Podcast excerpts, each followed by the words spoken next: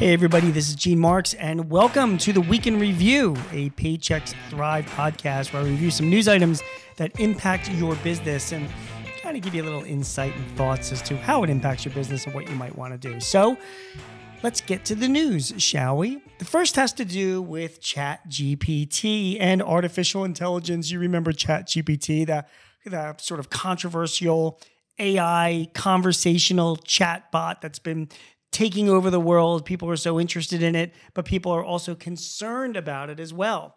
Well, this past week, the Federal Trade Commission made it clear, according to this article on techtarget.com, that the agency won't hesitate to pursue action against any AI systems that results in harms to consumers. But of course, they also admit that pursuing AI technologies like ChatGPT could prove a separate and more daunting challenge. According to the TechTarget.com report, the FTC and other consumer protection agencies issued a joint statement last week stating that existing consumer protection laws apply to AI systems that are frequently used to approve or deny consumers for housing, lending, and employment opportunities. The agency's statement comes at a time when leaders globally are struggling to hash out new rules for rapidly evolving AI systems that can potentially harm consumers through algorithmic bias and discrimination.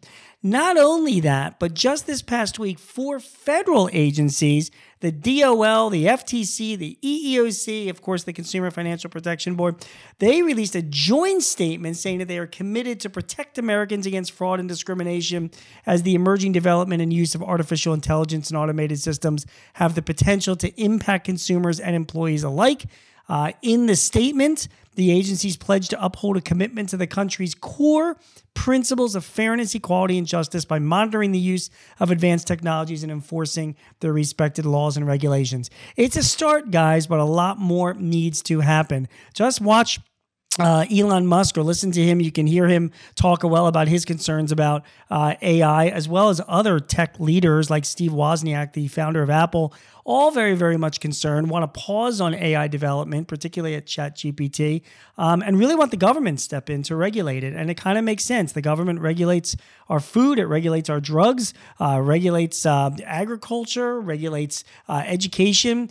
AI is something that absolutely needs regulation as well. And I'm glad to see some of the government agencies starting to recognize that, and hopefully the pace will pick up. All right, the next bit of news has to do also with technology, and it's related to fraud.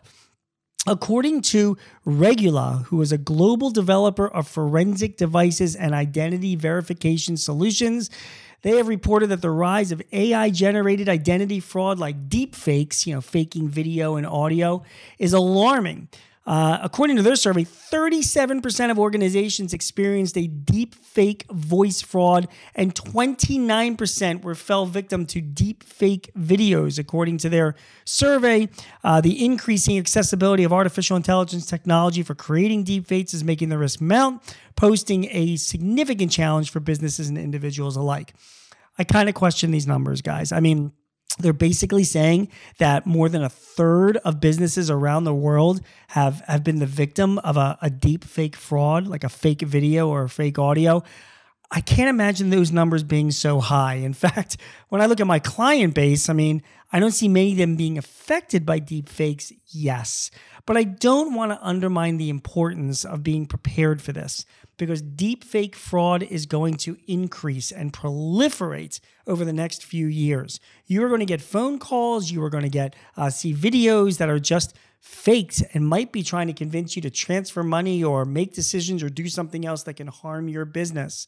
So remember, if you or anybody in the financial area of your company is being asked to do something, particularly when it has to do with your cash, make sure you are getting actual documentation to prove that person's identity. Make sure that you've got internal controls in place. And you might want to consider biometric verification. Now, that's, I think, what Regulus uh, wants to do, Regula, because uh, that's the kind of stuff that they implement. But they're right. Biometric verification, fingerprints, eye scans, uh, those are the kinds of things that are, are, are almost impossible to, to forge and duplicate. So be very much aware of these deep fake frauds. Make sure you've got the internal controls in place to protect yourself against those kinds of frauds. All right, our last item of news this week has to do with a report from Wallet Hub. They compared the 50 states in the District of Columbia to find which were the states that had the most trouble in hiring employees. So I'm going to give you the top 10. Number 10, Colorado, then Montana, Maryland, Arkansas, South Carolina, Virginia, Louisiana, West Virginia, Georgia, and number one, Alaska has the most uh, challenges, the most struggles when trying to hire new employees. Now, according to this report on Yahoo News, uh, some experts believe that you know that what Wallet is uh, Wallet Hub is saying that the reason some states are struggling to hire more than others is due to the work life balance that people have been experiencing. Um, one person even says he's an associate professor at the University of Alabama. He told the Deseret News increasingly employees are expecting more from their work lives in terms of work life balance, flexibility, and personal well being, and are less willing to be overworked. This, however, has not meshed with employers simultaneously increasing expectations for employee workloads and demands. The natural result of these increased mismatch, mismatch expectations is higher turnover rates. So, if you're in one of those 10 states, you are having a hard time attracting employees. I do get it. There are some other things that may or may not help you as well to be aware at the state level. Number one, uh, minimum wage there is even more efforts around the country of states to increase their minimum wage. Uh, New York State is one of them, looking to increase their state's minimum wage. Same thing in Pennsylvania. Ohio is another state. All of these are looking to raise minimum wages to as much as 15 or even $16, $17 an hour, uh, depending on the state that you're in. And in addition to that, there was a new study from Simplify.com which identified the cheapest and most costly states for business openings.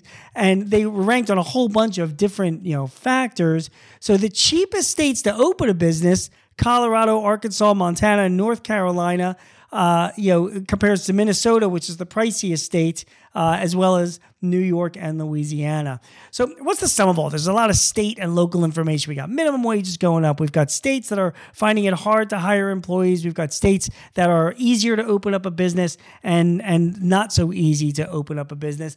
That's what we're seeing in 2023 when you are looking to start a business or when you're looking to have a campaign to find employees, um, you you have to realize the fact that where you're located has become more and more important. It used to be, I mean, there was this narrative during COVID that as everybody's working remotely, that it didn't make a difference where your business is located. Actually, it really does make a difference because depending on where you're located and the kind of amenities that are offered by your state, and whether your state pays minimum wage or whether your state is costly to even open a business, all of these things are challenges for small businesses and finding employees, their existing workplace issues, uh, wherever they, they happen to be. So you want to make t- make careful consideration where you open up your business because it can impact your recruiting efforts and also your basis of cost as well. That's the news this week that impacts your business and some of my thoughts on it. My name is Gene Marks. I hope you've enjoyed this. I'll be back with you next week with another episode of Paychex's Week in Review podcast, where we will take a look at some of the news that's impacting your business and give you some thoughts on what to do about it. Again, my name is Gene Marks. Thanks for listening. We'll talk to you again soon. Take care.